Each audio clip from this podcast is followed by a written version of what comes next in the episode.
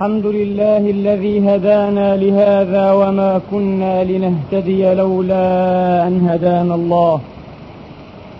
لقد جاءت رسل ربنا بالحق. وأشهد أن لا إله إلا الله وحده لا شريك له. له الملك وله الحمد. يحيي ويميت.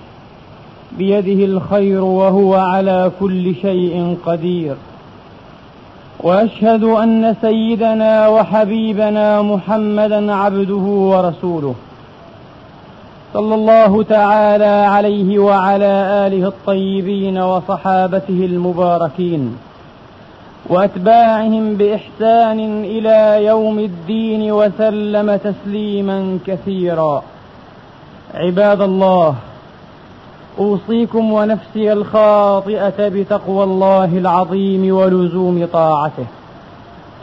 كما أحذركم وأحذر نفسي من عصيانه ومخالفة أمره لقوله سبحانه من قائل من عمل صالحا فلنفسه ومن أساء فعليها وما ربك بظلام للعبيد. اما بعد ايها الاخوه المسلمون الاحباب. فيقول الله سبحانه وتعالى في كتابه العزيز بعد ان اعوذ بالله من الشيطان الرجيم. بسم الله الرحمن الرحيم. من عمل صالحا من ذكر أو أنثى وهو مؤمن فلنحيينه حياة طيبة ولنجزينهم أجرهم بأحسن ما كانوا يعملون. أيها المسلمون روى الإمام البخاري رحمه الله تعالى في صحيحه أن الإمام عليا عليه السلام وكرم الله وجهه صلى الظهر ذات مرة بمسجد الكوفة ولما فرغ من صلاته قعد في رحبة المسجد لينظر في حوائج الناس. ثم إنه لما دخل وقت صلاة العصر أتي رضي الله تعالى عنه وأرضاه بماء. فغسل وجهه ويديه ورأسه ورجليه ثم شرب فضله أي شرب ما بقي في الإناء من هذا الماء ثم شرب فضله قائما ثم قال رضي الله تعالى عنه وأرضاه إن قوما لا يرون الشرب قائما. أي يعتقدون أو يحسبون أن الشرب من قيام أمر محرم أو أمر غير جائز في شرع الله. وإن رسول الله صلى الله عليه وسلم صنع مثل ما صنعت. إذا هو إنما شرب من قيام شرب من قيام رضي الله عنه لكي يحيي سنة لكي يدفع عنها وهم الواهمين. علق الحافظ ابن حجر رحمه الله تعالى في فتحه على هذا الحديث كلاما. هذا فحواه.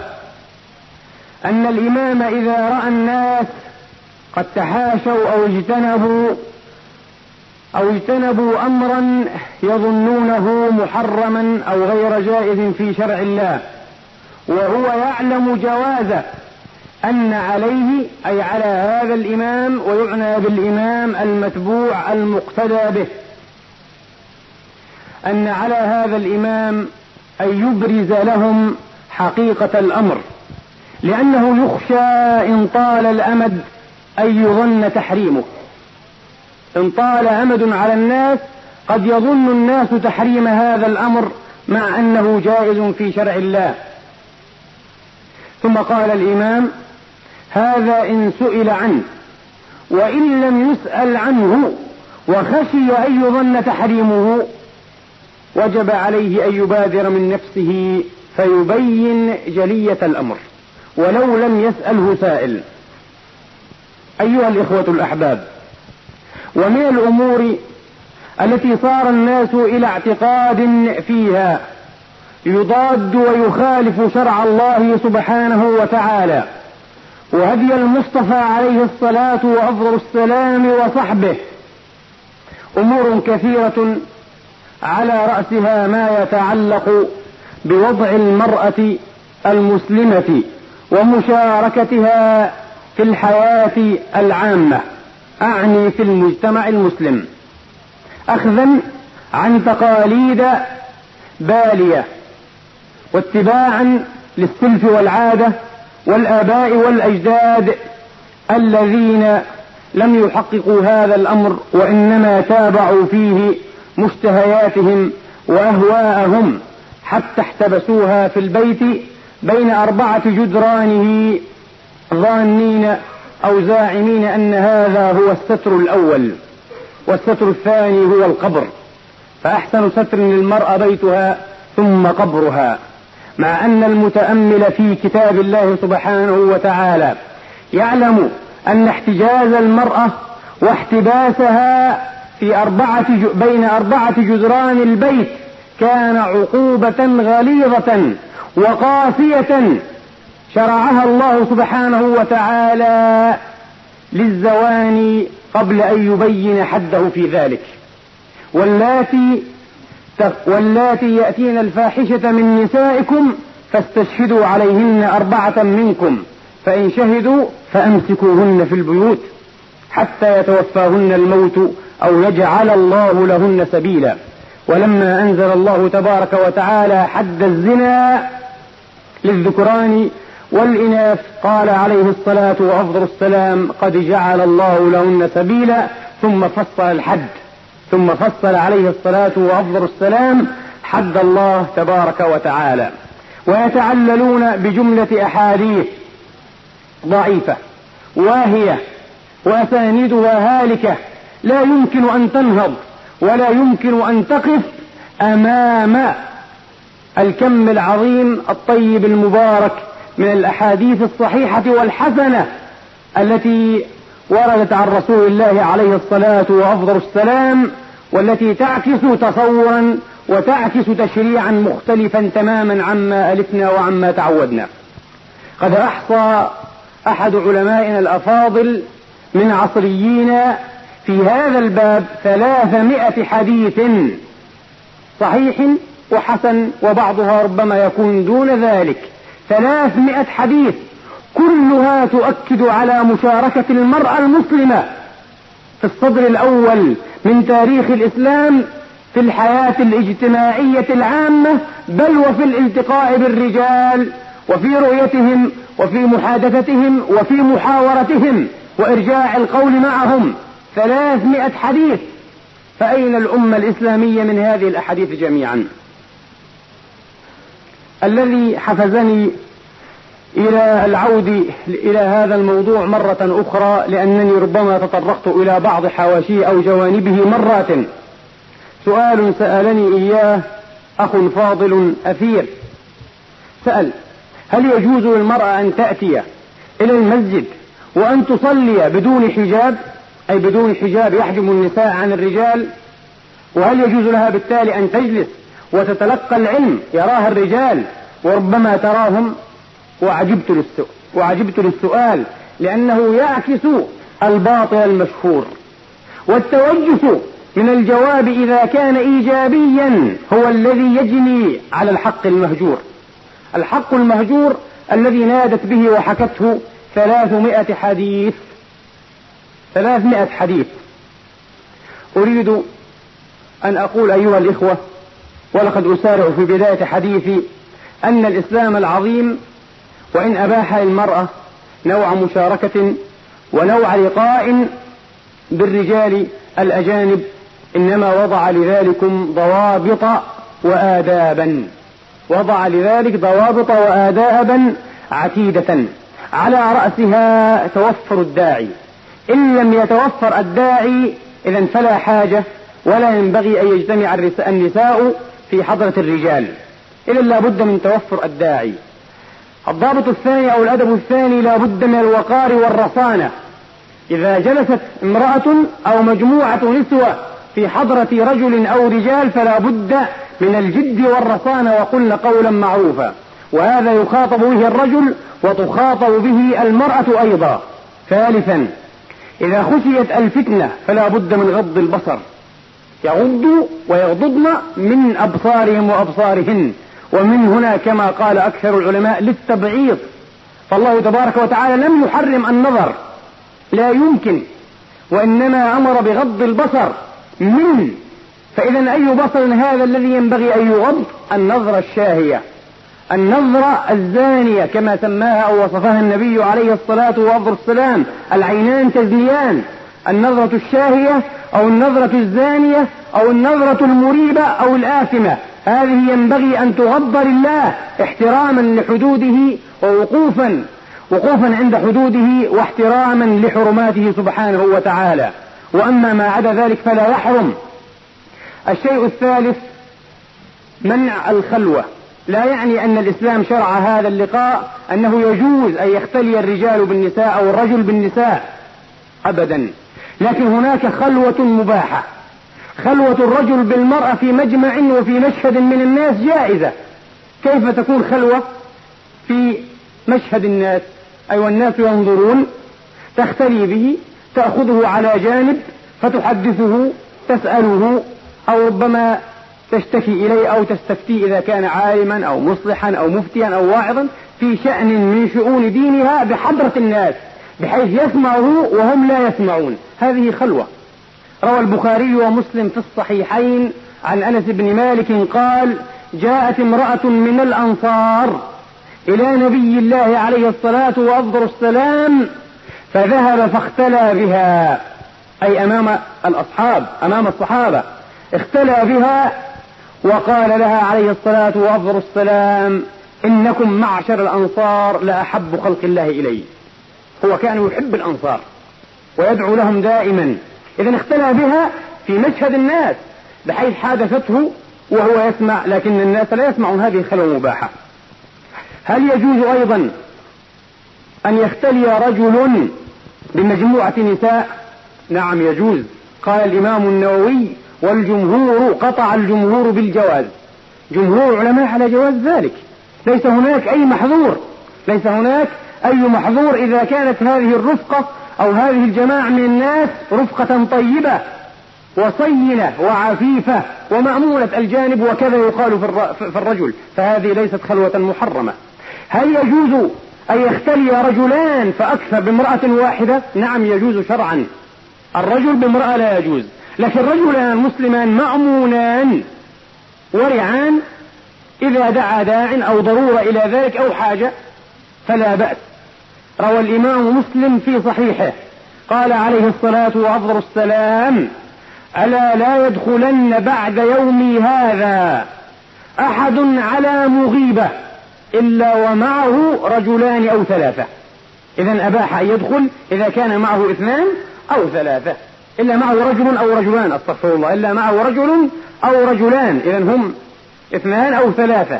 ومعنى مغيبة أي المرأة المفردة التي غاب عنها زوجها المغيبة والمغيب والمغيبة أو المغيب بنفس المعنى التي غاب عنها زوجها. إلا ومعه رجل أو رجلان إذا يجوز في هذه الحالة. المصافحة تمنع وتحظر في عموم الأحوال. مصافحة الرجال الأجانب ما في محرمية قائمة بينه وبين هذه المرأة أو هؤلاء النسوة حرام في عموم الأحوال. وقد يترخص ويتسامح بها في بعض الأحوال وهذا الأمر يحتاج إلى مزيد بيان. والعلماء فيه مقال مختلف. أيضا لا بد من ضابط هام جدا. من الصعب طبعا أن نستشهد أو أن نستأنس بنص شرعي فيه لكن الواقع يؤكده. والتجربة ومعرفة الإنسان أيضا بالنفس البشرية تؤكد هذا الضابط وهذا الأدب.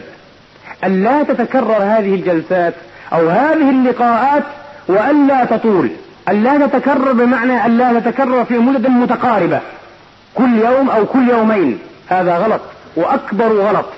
لماذا؟ لأنها إن تكررت بهذا التكرار ترفع الحشمة شيئا فشيئا. من الصعب أيضا إن طالت هذه المجالس مع تكررها أنهم جميعا يتصونون كأول حالهم أو مبدأ أمرهم ويغضون أبصارهم. كلما حدث شيء مريب من الصعب المحافظة على هذه الآداب. وقد أحسن بعض أسلافنا عندما قال إذا طال المجلس كان للشيطان فيه حظ. إذا المجلس كان مجلسا طويلا لا بد أن يدخل فيه الشيطان. وحظه هنا في مجمع أو مجتمع النساء والرجال أعظم من حظه في أي مجتمع آخر. إذا لا بد أن تكون هذه اللقاءات مع توفر الداعي أو الدواعي إليها قصيرة رصينة تحف بها الآداب والضوابط الشرعية الإسلامية وألا تتكرر في مدد متقاربة. ألا تتكرر في مدد متقاربة في الشيطان تلبيس قد لا ينجو منه أكثر الورعين وأعظم العلماء العاملين. فلا بد من مراعاة الله في هذه الجوانب. طبعا بديه من نافر القول أن يقال ينبغي على المرأة أن تكون محتشمة بالزي والحجاب الشرعي الإسلامي وألا تستعطر وألا تمشي مشية المائلات المميلات وألا وألا. هذا من نافع القول هذا معلوم وبدون هذا أصلا لا يجوز إلا لضرورة أو حاجة ماسة. لا يجوز والله تبارك وتعالى أعلم. الآن أريد أن أعرض لبعض مشاركات نساء عصر الرسالة أو الصدر الأول من الإسلام في الحياة الاجتماعية وسأخص في هذا المقام. سأخص بالكلام دورهن وريادتهن المساجد من صلاة وعبادة وعلم وتعليم وما إلى ذلكم. هذا الأمر الذي حرم منه أكثر أبنائنا وأحبابنا أزواجهم. لأنهم يعتقدون أن صلاة المرأة في بيتها أفضل. وأن صلاتها في المسجد مباحة ليست مستحبة ولا واجبة. لكن أيضا أسارع لأقول إن المباح قد ينقلب في بعض الظروف والأحوال قد ينقلب مندوبا بل قد يصير واجبا. المرأة المسلمة بل الفرد المسلم عموما ذكرا كان أو أنثى في هذا العصر يتعرض لمحاولات شرسة. تريد أن تمتلخ جذوره وأن, وأن تمحو ذاكرته الإسلامية وأن تطمس هويته الإيمانية التوحيدية بالكلية وهم جادون في ذلك. الفرد المسلم إذا أرخى العنان لنفسه ذكرا كان أو أنثى وجلس في بيته ولم يغشى المساجد ولم يصلي النوافل والجمع والجماعات ولم يتلقى دروس العلم والأدب والتوجيه كان نهبا لبطل تضييع الأوقات. التلفاز أو الفيديو وهذا الوصف وصفه به إديسون نفسه. قال التلفزيون هذا بطل تضييع الأوقات. أعظم ما يضيع وقت المرء وليس فقط المسألة مسألة تضييع أوقات مسألة قلب أدمغة وقلب عقول. هناك نساء مؤمنات نعرف شيئا من نبأ بعضهن بالسماع أو بالرؤية والخبرة. محتجبة لا بأس هذا شيء جيد لكن عقل طفلة. لا تستطيع أن تربي أبنائها لأنها لا تعرف لأن التربية ليست هاجسا في نفسها. التربية أصلا لا تشكل هاجسا في نفسها. أعرف بعض المشاكسات والمناكدات بين بعض الرجال الجادين الحريصين على تربية أبنائهم وبناتهم. مشاكسات مع أزواجهم لأن الزوجة لا تتقبل هذا المنطق. منطق تربية البنات بالذات وفق الشريعة الإسلامية. تراه حصرا وقصرا وتقييدا وسجنا. مع أنها محتجبة وقد تكون منتقبة والعياذ بالله لأنها جاهلة. فاقد الشيء لا يعطيه لا تستطيع. تجلس أكثر أوقاتها أمام التلفاز. فإن خطب بعلها أو زوجها قال لا هي مشغولة بشؤون الأسرة ليس عندها وقت. يتسع وقتها للتلفاز بالخمس والست ساعات. يتسع وقتها أن تمشي في الشوارع وتتسكع وتشتري وتبيع بالسبع ساعات وأكثر وأقل. يتسع وقتها أن تخرج وأن تلج كل يوم بيوت صديقاتها وزميلاتها لكن لا يتسع وقتها أن تتعلم القرآن ولا أن تعلم بناتها ولا أن تعلم أبنائها ولا أن تغشى المساجد لأن الأزواج غير حريصين على هذا الأمر هم الآخرون إلا من رحم الله. كما قلت في هذا الوقت بالذات يا إخواني هم جادون والله في محو الشخصية الإسلامية فكيف نستطيع أن نستجيب لهذا التحدي؟ لهذا التربص العجيب بهذه الأمة بالذات في الغربة. ألف مرة أقول نحن معركتنا الأولى في ديار الغربة هي معركة التربية. تحدينا الأكبر هو تحدي التربية. كيف نستجيب له؟ هل هناك أصلا من استجابة أم, أم أن الأمور تمشي وتصير بعفوية وتلقائية؟ ويخسر فيها الفرد المسلم في عموم وأغلب الأحوال. سأقرأ عليكم رسالة عجيبة. هذه الرسالة وجهها, وجهها المحفل الماسوني الأعظم في العاصمة الأردنية عمان إلى المفكرين العرب والمسلمين وأكثرهم من المتنورين والعلمانيين الذين هم أعضاء في منتدى الفكر العربي. اسمعوا هذه الرسالة المأسونية وفي هذا الوقت هم لا يرضيهم حتى وضع الإسلام بهذه الطريقة. يأبون إلا الإجهاز الكامل عليه. الفارس الشهم تحية محبة وسلام وإخاء شعار الماسونية. حتى الفارس طبعا من شعارات الماسونية. إننا ونحن أمام عصر من التنوير بعد انتهاء حقبة الحرب الباردة وبداية حقبة النظام العالمي الجديد لا نتطلع إلى إخواننا البنائين الأحرار أي الماسون. بعين من الأمل والثقة بأنهم من خلال منتدى الفكر العربي يدركون تمام الإدراك أهمية وضع حد للتيار الإسلامي. الأصولي منه والمعتدل. كما قلت مرة هنا الإسلام كله يريدون القضاء على الإسلام كله المعتدل والمتطرف بزعمهم. والمعتدل ذلك التيار الذي لم تنفع جميع الأساليب التي استخدمناها في إيقاف مده وسيطرته على أغلب الجماهير في دول الشرق الأوسط. ولا شك أننا جميعا وفي خلال هذا القرن خطونا خطوات جبارة في تحقيق الكثير من الأهداف التي سبق وضعها من خلال إخوانكم الكبار. الصهاينة المسؤول الصهاينة اليهود. فها هي إسرائيل قد قامت وهذا هدفهم. أنا هنا أتساءل وكل عربي مواطن شريف فضلا عن كل مسلم محترق في وضع أمته يتساءل بأي حق توجد هذه المحافل في بلدان عربية؟ وتوجد بشكل شرعي اسمها في بعض البلدان هكذا المحفل الماسوني. محفل الشرق الأعظم الماسوني. والشرق والغرب جميعا يعرف ما هي الماسونية. وهذا كلامهم. وهذا مكرهم بالليل والنهار. فها هي إسرائيل قد قامت. وأغلب دول الشرق الأوسط وقعت كثيرا من الاتفاقيات الأمنية والاقتصادية معها. قبيل أيام ذهب جم مبارك طيب للتعزية بالسيد رابين الإرهاب الكبير. قلت لو علقت على هذا الأمر في الخطبة ماذا أقول؟ لن أقول شيئا جديدا لكن خطر لي أن أقول ما أعجب هؤلاء العرب وهؤلاء الحكام. اختلفوا عندما كانت إسرائيل شبه عدوة كانوا مختلفين لكن جمعتهم إسرائيل. اجتمعوا على الخيانة. فرقه فرقتهم الوطنية المزعومة التي كانوا يتبجحون بها وجمعتهم الخيانة. وقعت كثيرا من الاتفاقيات الأمنية والاقتصادية معها وها هي مسيرة السلام قد تخطت جميع الحواجز والعراقيل التي وضعت لها. إننا متفقون جميعا على أهمية تجفيف منابع المد الإسلامي. تجفيف حتى يمكن حصره في حقبة زمنية معينة ثم ينتهي إلى الأبد ونكون قد حققنا هدفنا الأكبر. إزاء التوصيات التي تخرجون بها من خلال ندواتكم يجب أن نتناول موضوع تجفيف منابع المد الإسلامي وأهمها إلغاء المواد الإسلامية من الفصول المدرسية وقد وقع هذا. هذا وقع في مصر أكثر الفقرات والمواضيع الإسلامية البحتة في التاريخ واللغة والقراءة والنصوص والأدب والإنشاء إلى آخره. حذفت. حذفت هكذا وتكلم كثير وسجن لأجل هذا الأمر كثير من المتكلمين. لكن لا حياة لمن تنادي. وهذا تخطيط الماسون تخطيط الصهاينة.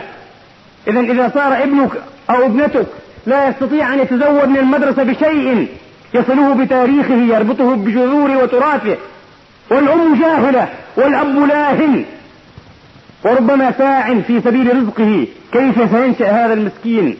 ضحية هذا المكر الأخبث. في جميع بلدان الشرق الأوسط كذلك يجب أن ننظر إلى المواد التاريخية نظرة مختلفة عن السابق. فالافتخار بالماضي لأن الإسلام الآن ماضوي. الإسلام حتى في الواقع أكثره ماضوي. ماذا يحقق الإسلام لنا الآن في الواقع؟ القليل القليل. إذا حتى إذا كان الإسلام ماضيا فلنلغي هذا الماضي. هذا أيضا مكرهم وهذا قولهم. أو البكاء عليه. فالافتخار بالماضي أو البكاء عليه لا يمكن أن يقدم أي أن يتقدم. لا يمكن أن يقدم الأمم ويحسن من مستواها الاقتصادي خصوصا إذا كان هذا التاريخ يعني الإسلامي مليئا بالرجعية والظلم والخرافات. هم يعملون ليل نهار ونحن نساعدهم بجهلنا وقعودنا وتبلدنا وخلافاتنا. نختلف على ما ينبغي الاختلاف عليه أصلا. نختلف لكي ندمر جهودنا لكي نتآكل لا لكي نتكامل أعود إلى صلب الموضوع. واعذروني عن هذا الاستطراد. كيف كانت مشاركة المرأة المسلمة في عهد الرسالة وفي صدر الإسلام في الحياة الاجتماعية العامة؟ ما حظ المسجد منها وما حظها من المسجد. وقد قال معلمنا عليه الصلاة وأفضل السلام ونبينا إذا استأذنكم النساء بالليل إلى المساجد فأذنوا لهن. بالليل. إذا معنى أو مفهوم هذا الحديث وهذا في الصحيحين. مفهومه أن أحدا من الصحابة لم يكن يخالف في خروج النساء إلى صلوات النهار. لكن القضية والتحفظ في صلوات الليل. والليل أخوى أخفى أخوى والليل أخفى للويل. ظرف لمصائب وظرف لأشياء كثيرة. الإنسان يغار ويظن بعرضه ولحمه. لكن الرسول قال فأذنوا لهن حتى وإن كان الأمر بالليل. وفي, وفي البخاري عفوا وفي البخاري عن عبد الله بن عمر رضي الله تعالى عنهما قال كانت امرأة ليست أمه لكن امرأة زوجة أخرى. كانت امرأة لعمر ابن الخطاب. تصلي العشاء والصبح في المسجد. العشاء والصبح في المسجد. فقيل لها كيف تفعلين وقد تعلمين أن عمر يكره هذا ويغار؟ فقالت وما يمنعه أن ينهاني؟ إذا كان يكرهه فلينهني عن هذا الشيء. فقال يمنعه قول الرسول عليه الصلاة والسلام لا تمنعوا إماء الله مساجد الله. النبي علمهم هذا. هنا لا موطن للغير الكاذبة. أبدا حتى الغير السليمة والصحيحة. أمر النبي قبل ذلك. لا تمنعوا.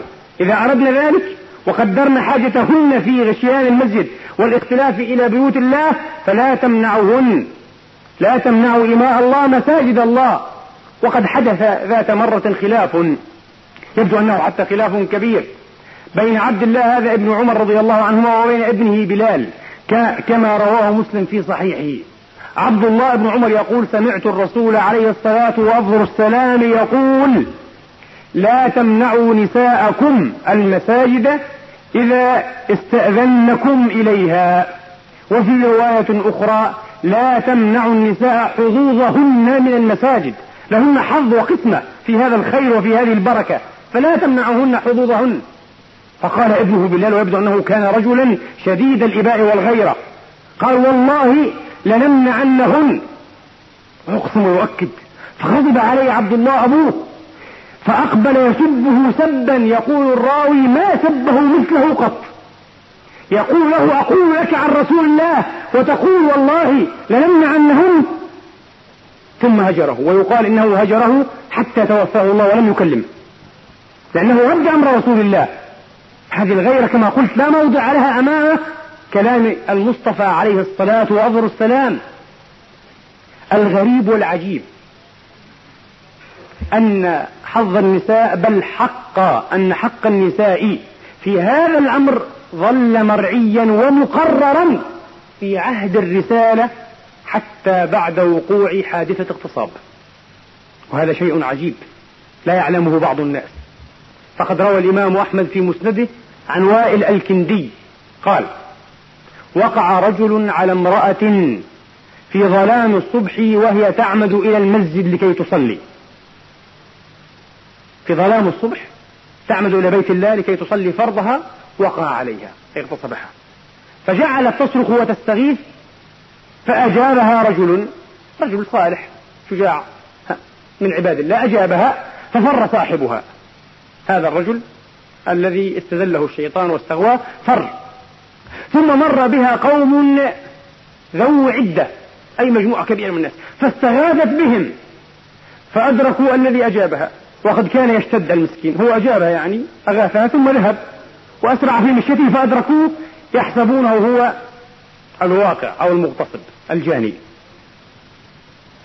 فجاءوه به فجاءوها به فقال لها أنا صاحبك الذي أجابك وأغاثك. قالت كذبت أنت الذي وقعت علي.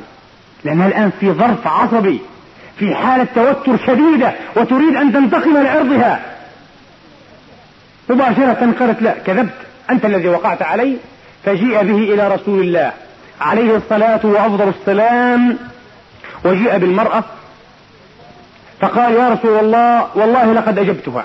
أنا لست صاحبها لست الذي فعل الفعلة لست الجاني. فقالت كذبت. هو يا رسول الله من وقع علي. كأنها تحققه من شدة التوتر. فقال عليه الصلاة والسلام فارجموه. طبعا أكيد هنا في حذف في الرواية أكيد استفصله فكان ثيبا أي محصنا وليس عازبا. فقال ارجموه. هنا استيقظ الضمير. استيقظ ضمير الجاني وقد كان موجودا. فقام وقال لا يا رسول الله لا ترجموه. وارجموني أنا فأنا الفاعل. تاب إلى الله. ضمير حي يقظ.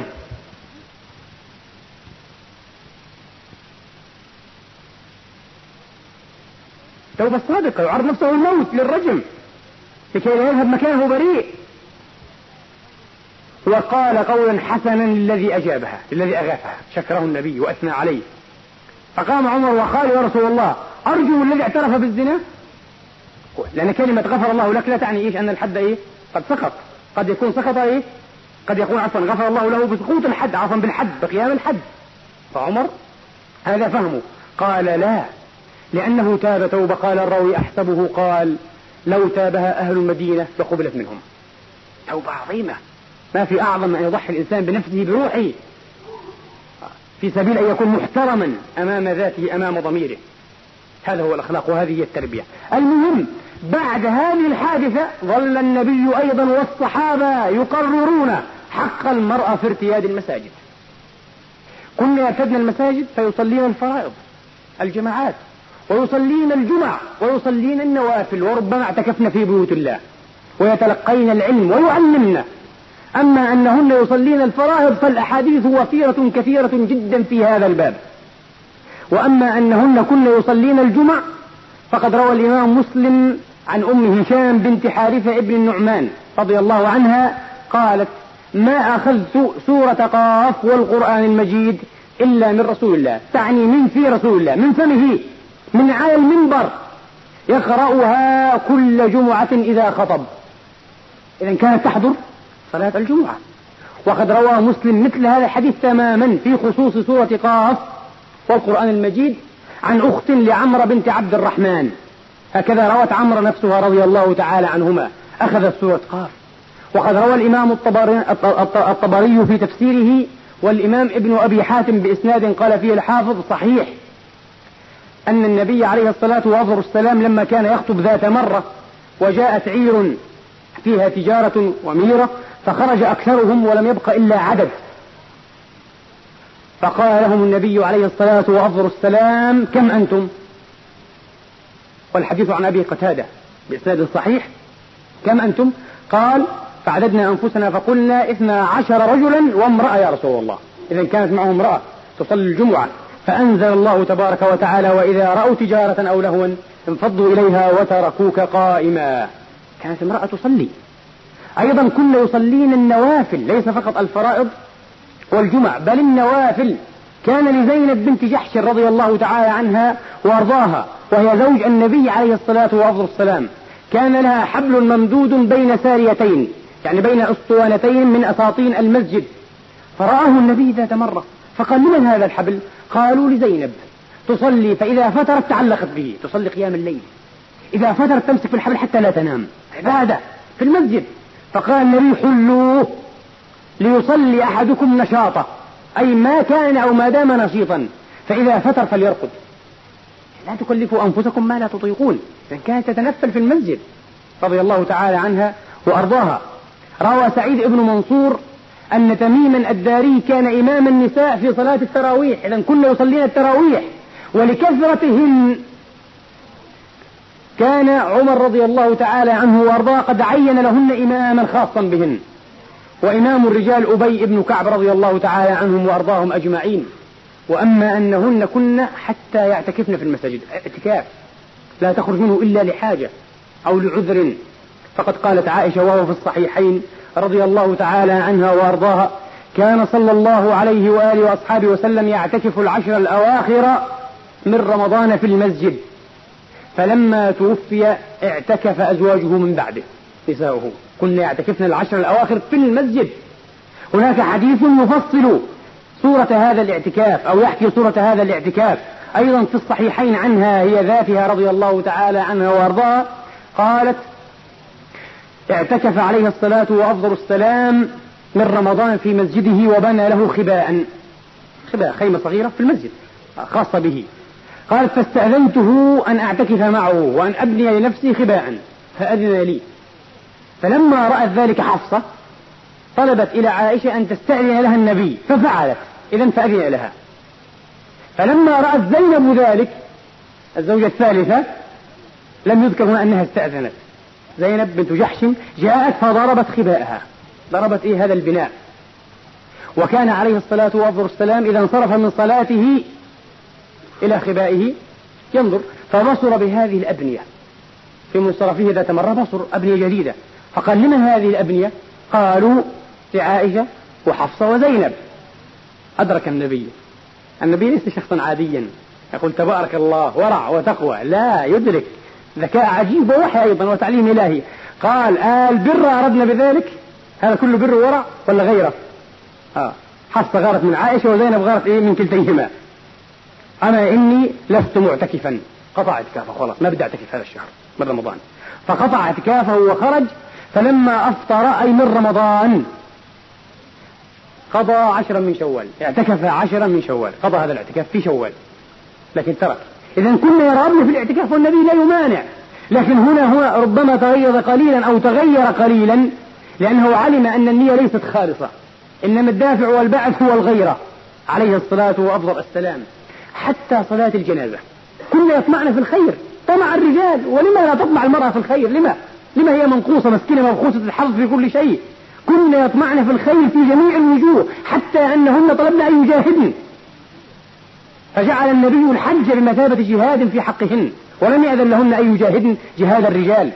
كنا يطمعن ورغبن في الاستزادة من وجوه الخير والمبرات جميعا حتى صلاة الجنازة. فقد روى الإمام مسلم في صحيحه مرة عن عبد الله مرة عن أحد أبناء عبد الله بن الزبير ومرة عن عائشة نفسها وهذا حديثه عن عائشة رضي الله تعالى عنها وأرضاها. قالت لما توفي سعد بن أبي وقاص رضي الله تعالى عنه وأرضاه وجيء بجنازته طلب نساء النبي عليه الصلاة وأفضل السلام أن يمر بجنازته عليهن ليصلين عليه الجنازة. يرغبن أن يصلين صلاة الجنازة على هذا العبد الصالح سعد بن أبي وقاص والصاحب الجليل. فمر بجنازته على حجرهن فصلين عليه. فأنكر بعض الناس ذلك. أنكروا أن الجنازة تصلى في المسجد. الجنازة دائما خارج المسجد. أنكروا أن تكون جنازة في المسجد. فعابوا عليهن رضي الله تعالى عنهن. فلما بلغ ذلكم عائشة رضي الله عنها قالت ما أسرع الناس إلى أن يعيبوا ما لا علم لهم به. يتكلمون بغير علم ويعيبون أصحاب العلم وأصحاب الفقه. ما أسرع الناس إلى أن يعيبوا ما لا علم لهم به. والله ما صلى رسول الله عليه الصلاة وأفضل السلام على سهيل ابن البيضاء إلا في جوف المسجد. إذا صلى النبي مرة أو مرات الجنازة في المسجد. أكثر الميراث خارج المسجد وليس في المسجد. إذا رغبنا حتى في صلاة الجنازة. وأما أنهن كن يصلين ولا حجاب بينهن وبين الرجال فهذا ثابت في أحاديث صحيحة. لا مجال للمكابرة عليها. ففي الصحيحين عن سهل بن سعد رضي الله تعالى عنه وأرضاه قال كان أصحاب النبي عليه الصلاة وأفضل السلام إذا صلوا معه يعقدون أزرهم على أعناقهم أو قال أعتاقهم من الصغر حتى لا تنزلق عنهم. فقيل للنساء لأجل هذا الأمر فقيل للنساء لا تجلسن حتى يستوي الرجال جلوسا. لماذا؟ قال الحافظ لأنهن لو فعلن ربما بدت لهن عورة أحد الرجال. يعني ما تنفي حاجز. إذا في إمكانية أن ترى عورة الرجل إذا ما في حاجز. لكنهن في مؤخرة الصفوف وخير صفوف النساء آخرها. نعم. وفي حديث رواه البخاري أيضا عن عمرو بن سلمة رضي الله تعالى عنه وأرضاه وكان قبل إسلامه عام الفتح. عمرو هذا كان يتلقى الركبان فيأخذ منهم ما وعوا عن رسول الله أو صحبه من كتاب الله وكان يعجبه ذلك جدا. فلما كان عام الفتح وقد كان أكثر قبائل العرب وجماعاتهم يؤخرون إسلامهم ويتربصون بإسلامهم الفتح. يقولون إذا كان نبيا صادقا معززا مظفرا من عند الله فتح الله عليه فندخل في دينه.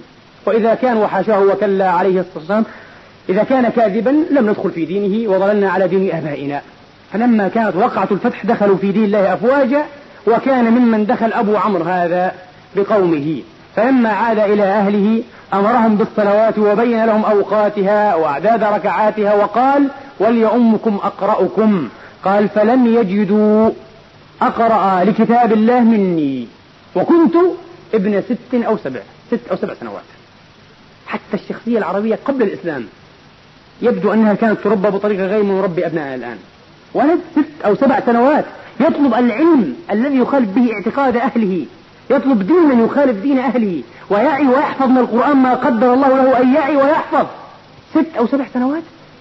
ثم يأتي الآن في هذه الفرصة الوهلة الأولى ليكون إمامهم. كان أوعاهم وأقرأهم لكتاب الله بما معه. قال فكنت أصلي وكان لي برد صغير يشمر عني إذا ركعت أو سجدت. فقالت إحدى النساء استروا عنا أست إمامكم لأنها ترى عورته هذا الطفل. عندما تستوي جالسة أو تعتدل ربما رأت شيئا من عورته فقالت أستروا عنا أست إمامكم. إذا ما كان هناك حاجز. ما كان هناك حاجز. وأيضا إذا وجد هذا الحاجز كيف يصح الاقتداء والاعتمام؟ اهتمام النساء بالإمام كيف يصح؟ ربما سهل الإمام أليس كذلك؟ ربما سجد للتلاوة كيف يعرفن ذلك؟ لذا الإمام السرخسي في مبسوطه قرر عدم صحة اقتداء النساء بالرجال أو الرجال بالرجال إذا وجد حاجز ليس فيه ثغرات بحيث يرى المأمون. وقد قال مرة أبو سعيد الرسول عليه السلام لأبي سعيد الخدري قال أبو سعيد رأى النبي عليه الصلاة وأفضل السلام تأخرا في أصحابه في مسافة بينه وبينهم. ازدادت هذه المسافة بين الإمام والمأموم فقال اقتربوا فأتموا بي. وليأتم بكم من بعدكم. وليأتم بكم من بعدكم. نحن ما نتكلم الآن في ضرورة مثلا هذا الأمر أو ضرورة عدمه لكن نحكي الصورة كما كانت. نحكي الصورة كما كانت.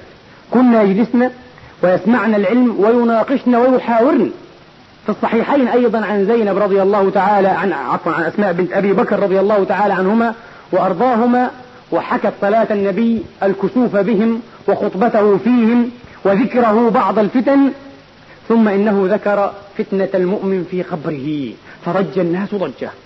خافوا. يبدو أنها هنا وهلت أو كانت كما نقول سارحة غفلت قليلا.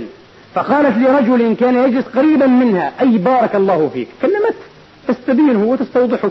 أي بارك الله فيك. ماذا قال النبي عليه الصلاة وأفضل السلام في آخر كلامه؟ فأخبرها. مسلم يروى عن الإمام عامر بن شراحيل الشعبي من شعب همدان إمام الكوفة في عصره. قال دخلت على فاطمة بنت قيس أخت الضحاك بن قيس وكانت من المهاجرين الأول. دخلت عليها قال فأتحفتنا برطب ابن طاب نوع من الرطب من رطب المدينة. برطب ابن طاب وسويق سلت. هو نقيع نوع من الحبوب كالقمح وسويق سلت. ثم سألتها كيف تعتد المرأة؟ كيف تعتد أو أين تعتد المرأة المبتوتة؟ يعني في بيت زوجها أو في بيت أهلها إلى آخر الحديث. إذا هو غشاها في بيتها وسألها لكن أكيد بلا خلوة. أكيد بلا خلوة في محضر أو في مشهد من آخرين أو محارم. كان يسألها. ما كانوا يستأنفون عن ذلك أو يرونه شيء شيء شيئا عظيما. من غير حساسية من غير إفراط في التعقيد من غير إفراط في الاتهام والريبة والاسترابة. يبدو أن الوقت ضاق عن ذكر بعض الأشياء في هذه النقطة بالذات. مساهمة النساء ومشاركتهن في موضوع العلم والتعلم. كيف حتى كنا يعلمن بعض الصحابة وبعض التابعين رضي الله تعالى عنهن وعنهم وعنا وعنكم والمسلمين أجمعين. أقول قولي هذا وأستغفر الله لي ولكم فاستغفروه.